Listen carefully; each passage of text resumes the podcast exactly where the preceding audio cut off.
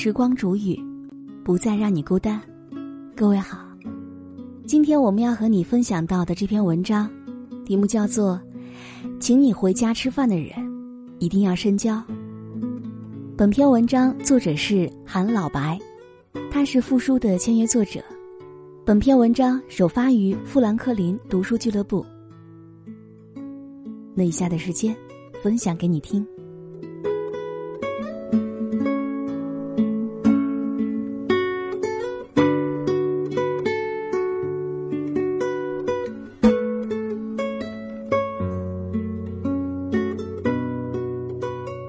前段时间，朋友圈刷屏的韩剧《经常请吃饭的漂亮姐姐》一经播出，就在豆瓣上拿下了八点九的高分。这位三十五岁的小姐姐因为吃饭这件小事，而撩到了自己闺蜜的亲弟弟。整部片子真的是又腻又甜，让人不禁大呼：“原来泡小奶狗这么容易呀，几顿饭就能够脱单了。”可其实呢，影片当中所演绎的吃饭梗，真正要诠释的，不是请吃饭这件事情的本身，而是借着吃饭映射出餐桌社交的本质。我也曾问过身边的很多人，如果请你最好的朋友吃饭，你会选择哪家餐厅呢？而我得到的答案大多都是两个字：我家。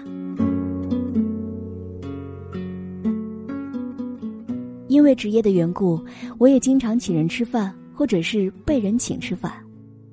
可基本上都是在外面的酒店或者是餐厅里。每天自己忙得天昏地暗，都是外卖解决，能闻到家里的饭菜香，已经是很奢侈的一件事了。我早年认识一个姐姐，彼此性情相投，一直到现在都有联系。所幸，彼此都在同一座城市里，住的也很近。到了周末，他经常提前约我去家里吃饭。有的时候，甚至是饭菜快要做好了，想起来就 call 我，碰运气。如果我刚好有空，就过去蹭饭了。每次到他家，就看见他在厨房里忙碌，我会过去搭把手，彼此有一搭没一搭的去聊天儿。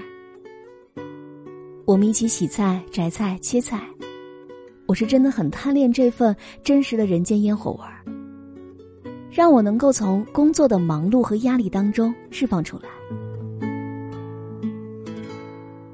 有一次，他跟我随口提了一句，说：“这个汤我下午三点就开始煲了，到现在三个小时，味道倍儿棒，待会儿你多喝点儿，很有营养的。”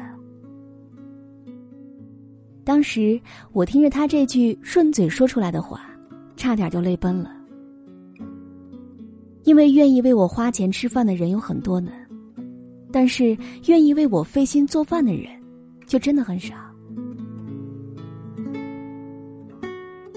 小姐姐给我的这份款待，是外面再高端的酒店和餐厅，都无法去媲美的。讲真，家宴，才是最高级的款待。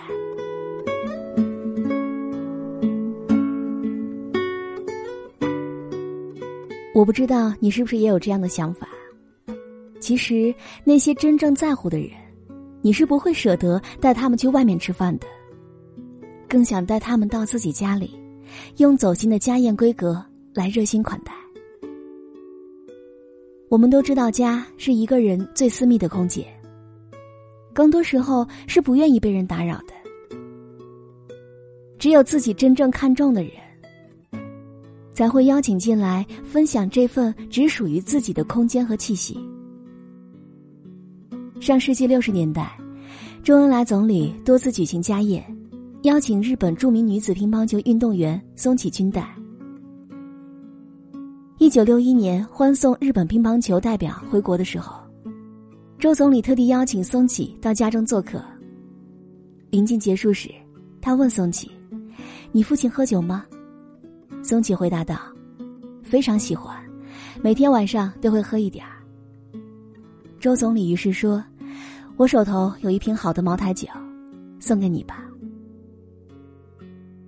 周总理对待松启，就像是对待自己亲戚朋友家的孩子一样。松启恭恭敬敬的将周总理赠送的这瓶茅台酒捧回了日本，送给了仍然居住在山村老家的父亲。一九六四年，周总理再次邀请松启到家里做客，而这次的焦点变成了邓颖超自己下厨做的狮子头。到后来，松启回忆道：“当周总理亲自往松启的菜碟里加了一个又大又圆的狮子头时。”他觉得自己就是这个家的一份子，感动到几乎落泪了。周总理的两次家宴，使松启成为中国人民的好朋友，而这份情谊维持了一生呢。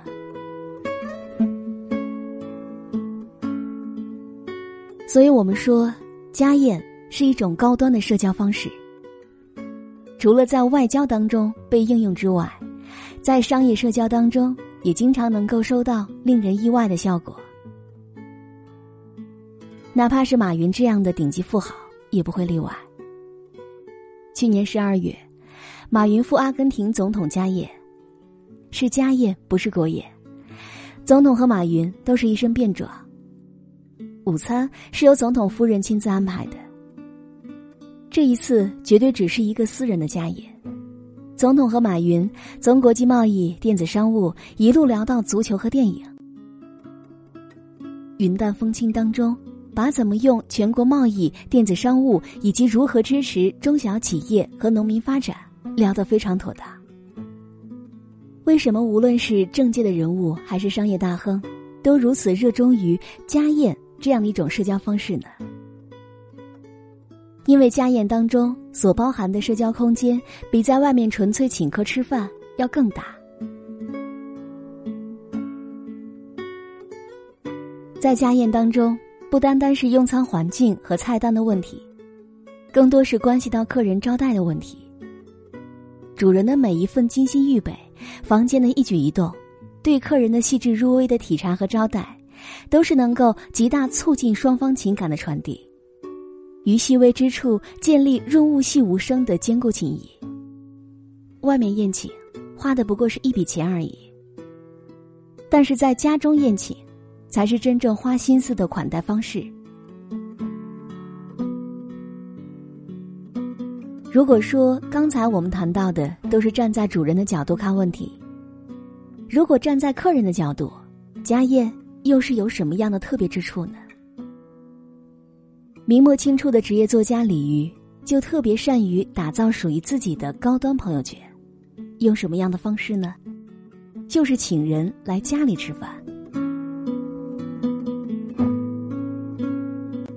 他经常邀请政府人物，比如说江南织造的曹寅，或者是知名企业家，比如说江左三大家，还有圈内的名人，比如说西冷世子。他在家宴当中突破彼此关系壁垒的拿手好戏，那就是鱼，而且还是最新鲜的鱼。他总是要在所有客人到齐之后，才命令人去捕鱼，用最简单的烹饪方法来烧最新鲜的活鱼，这样才能够保证鱼的美味。所以在一时之间，江南的各界名流都以能够去鲤鱼的饭局为荣。试想，如果换做今天，曹英在鲤鱼家大快朵颐之后，肯定要美美的拍上几张自拍，再发上一个九宫格，配上一句话：“拔草了，中午在鲤鱼老师家用餐，非常开心。”最后再艾特某某某。所以我们说，我去你家吃过饭，是一种最高级的表白。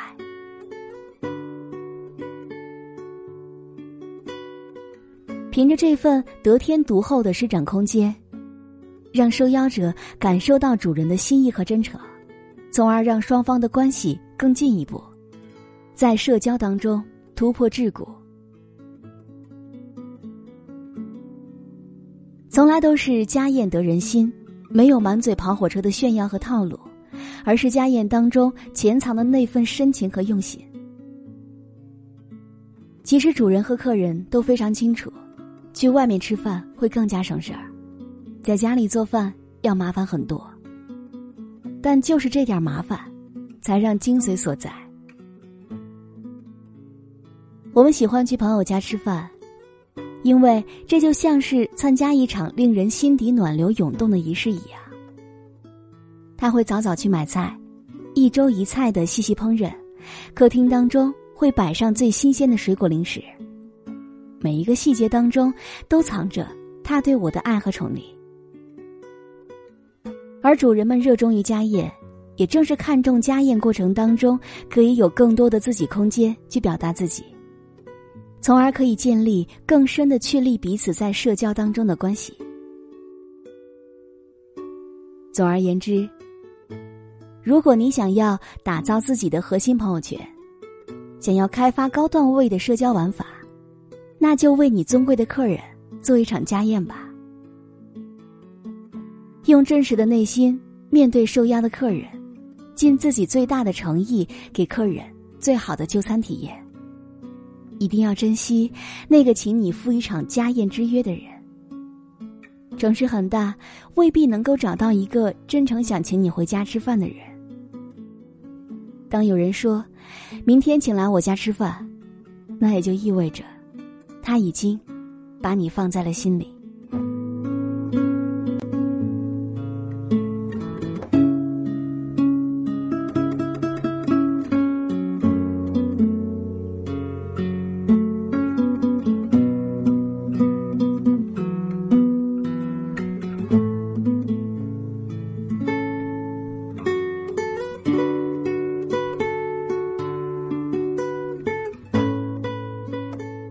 好了，我亲爱的耳朵们，今天就和你分享到这里。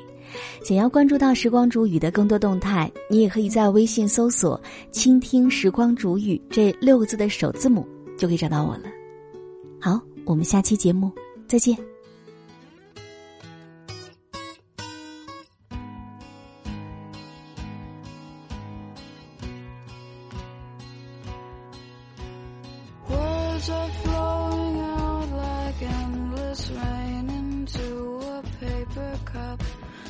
just a little